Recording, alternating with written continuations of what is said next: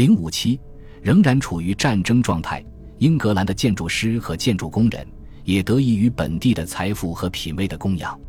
通过从欧洲大部分地区流行的哥特式风格中汲取营养，他们创造了独特的英国建筑风格。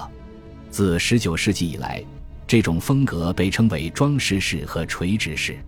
在英格兰的主教座堂、较大的教区教堂和大学建筑的窗户和拱形设计上，最能体现这种建筑风格。任何新的建筑发展都可以精确地找到其渊源。人们认为。在十三世纪末，与埃及的穆斯林世界和波斯的蒙古世界重新建立的外交活动和十字军东征，把东方的建筑风格和技术传播到了西方。精美的窗花格和豪华的自然主义装饰图案是装饰式的特征，它们体现在三座幸存的埃利诺十字架上。这些十字架是爱德华一世在十三世纪九十年代立的。用来作为他妻子的遗体从林肯运往威斯敏斯特墓地的旅程中的路标。圣玛丽红崖教堂的六边形北门廊和门道可以看到东方的痕迹。这座位于布里斯托尔的教堂，其历史可以追溯到十四世纪初。这些奢华精美的结构，即使在哥特式流行的欧洲，都是无与伦比的。已经被人们誉为英国整个中世纪的建筑史上纯粹创造性的最辉煌体现。仅仅半个世纪后，它更是引发了一股潮流。这种潮流创造了最具有英国特色的风格——垂直式。在这个时代，英格兰处于战争状态，于是这种风格很少在欧洲大陆被模仿。它的简洁、清晰的线条和更大、更轻的空间。可能最早出现在威斯敏斯特大教堂的圣斯蒂芬皇家礼拜堂，或伦敦市的圣保罗大教堂。无论哪种方式，以埋葬了爱德华二世的格洛斯特大教堂为代表，这种建筑风格很快便借助宫廷的影响力传播到英格兰的西部，至今仍然让人叹为观止。无论是格洛斯特大教堂的唱诗席，还是后来的坎特伯雷大教堂和温彻斯特大教堂的中殿。英式风格的装饰现在主要集中在拱形屋顶，最典型的是赫里福德大教堂的会议厅的扇形穹顶和格洛斯特大教堂的回廊。垂直式建筑风格最常见，最好的垂直式建筑一般是英格兰较大的教区教堂，如在塞伦瑟斯特、考文垂和赫尔的。无论是瘟疫还是战争。都未能阻止东盎格利亚和英格兰西部的服装商和地主慷慨解囊，用来建造体现英格兰品味和技艺的丰碑。垂直式建筑在15世纪后期一些最著名的英国建筑上经历了强劲复苏，其中大部分都是王室出资建造的：伊顿公学、温莎城堡的圣乔治礼拜堂、剑桥的国王学院礼拜堂，以及威斯敏特大教堂的亨利二世礼拜堂等。这一时期无疑是英国中世纪建筑的小阳春。中世纪后期，教区教堂的垂直式塔楼最具英国特色。从雷克瑟姆的坚固的圣吉尔斯教堂，到波士顿的圣伯托尔夫教堂的高塔，到布里斯托尔的圣斯蒂芬教堂，到卡迪夫德的圣约翰教堂。此外，十四和十五世纪的木雕屋顶也是英国特色。最早的木质拱顶结构是一千二百九十一后修建的约克的教堂会议室。因三百二十二年伊利大教堂的塔楼倒塌，重修的是木质拱顶和灯笼塔。这种结构在威斯敏斯特大教堂大厅船尾梁项目屋顶达到了顶峰。威斯敏特大教堂是由理查二世委托修建的，被认为是中世纪全欧洲最伟大的一件艺术品。从十三世纪开始。泥瓦匠、木匠、建筑师都有国王、朝臣、贵族和其他人资助。他们不仅仅建造宗教建筑，还修建王室和私人的城堡和庄园。虽然这些手艺人主要在伦敦形成了自己的职业，并且与国王的工程紧密相连，但是他们也被分配整个英格兰和威尔士去完成工作任务。他们以自己的专业知识和经验，供贵族和主教们驱使。并由此创造了符合本国人品味的民族风格。英格兰人的民族性意识和对自己的英国风格的认识始于何时不容易判定。但他们有时会把自己与不同的民族进行比较。在中世纪后期，英格兰与不列颠岛内和欧洲大陆的其他民族发生过频繁的剧烈对抗。这些对抗是民族性和英国性自我意识形成的驱动力。这样的经历所激发的英格兰的情感，让他们意识到了自己的特性之本质、共性、共同的传统和历史。只要英格兰由诺曼的公爵们或安茹的伯爵们统治着。并且，盎格鲁诺曼男爵们在海峡的两岸都拥有庄园，其他贵族在英格兰和苏格兰都有庄园。统治精英不可能会认为自己是纯粹的英格兰人。但是，当法国人占领诺曼底和安茹，并于1259年正式将那里纳入自己的版图之后，跨海峡的贵族们不得不决定，他们应该首先向哪一方表示忠诚。这时候的统治精英才会可能认为自己是纯粹的英格兰人。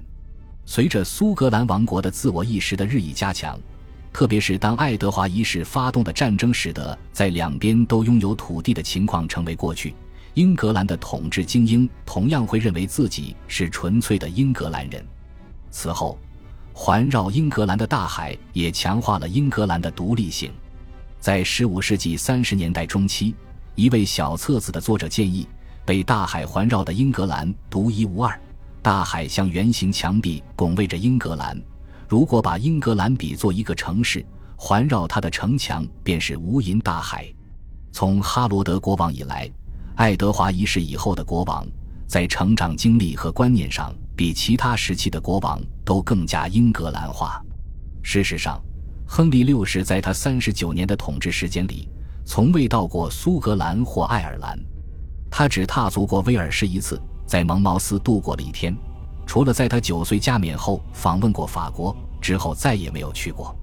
至于外国人，在十三世纪，佛拉芒人和随后的意大利人在英格兰的海外贸易中占据重要地位，这让英格兰人憎恨他们的商业成功。在亨利七世统治时期，据说英格兰人对外国人很反感。并希望外国人永远不要来不列颠岛，他们觉得那些外国人来这里是想自己成为这个岛的主人，可以霸占他们的商品。毕竟，像法国修道院附属的外国小修道院一样，出生在与英格兰作战的国家的人可能会资助英格兰人的敌人，比如亨利四世的王后的仆人就充当法国的间谍。在百年战争开始阶段。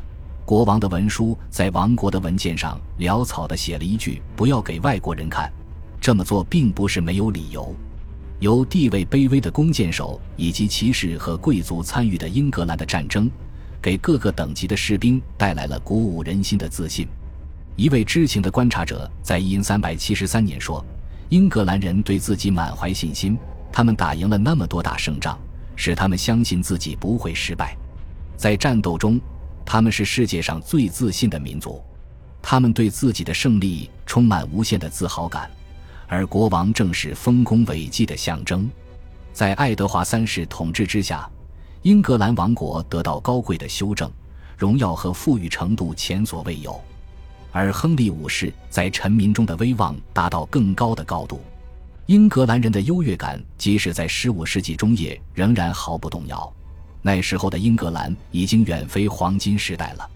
野蛮的盖尔人被当作小爱尔兰人。一千四百三十六年，英格兰人仍毫不掩饰对佛拉芒人的鄙视。现在，请记住，佛拉芒人真为你们感到羞耻。当你们围攻加来，理应受到谴责。想要好名声，就做英格兰人，而不是佛拉芒人，继承那绅士血脉，古老而高贵。一五零零年左右。当英格兰几乎失去了所有在海外的帝国领土时，一位意大利游客仍品评道：“英格兰人热爱自己和属于自己的一切，在他们眼里只有自己，没有别人；只有英格兰，没有其他世界。”而当他们看到一个帅气的老外，他们会说：“他看起来像一个英格兰人。”或者说：“很遗憾，他不是一个英格兰人。”优越感很容易变成蔑视，甚至仇恨。经过几十年的与法国人的战争，仇法情绪很普遍，其程度与法国人的求英情绪相当。法国人把英格兰人看作被诅咒的民族，对法国人的厌恶在亨利五世时期最强烈。虽然他获得了法国王位，但在英格兰，他不鼓励政府和受教育的阶层使用法语。伦敦的酿酒商读懂了他们所崇敬的国王的意思。当他们用英文书写他们的条例，会备注这么几句：“我们的母语英格兰方言，已经在现代社会得到光荣推广和修饰，而且我们最优秀的君王，国王亨利五世，已经把他的习惯用法，用书写来推广和颂扬。”英国过去的不安全感，曾与英格兰国王的活力和雄心一道，驱使英格兰人进入了苏格兰、威尔士和爱尔兰。他们在融入这些地区方面取得的成功是有限的，虽然他们也试图把威尔士人和爱尔兰人的文化、语言和习惯英格兰化，但拥有这些附属领地的英格兰人在中世纪后期并未能与之达成政治上统一的民族国家。参加康斯坦茨大公会议的英国代表团宣称，无论通过血缘关系、统一的习惯，或通过独特的语言来划定一个国家。或者通俗的把一个民族理解为区别于其他民族的民族，或者一个国家可以理解为与法兰西同等的领土，英格兰都是一个真正的国家。但是，代表团的人还补充说，苏格兰、威尔士和爱尔兰也是英国的一部分。这样说实际上破坏了他们自己的政治立场。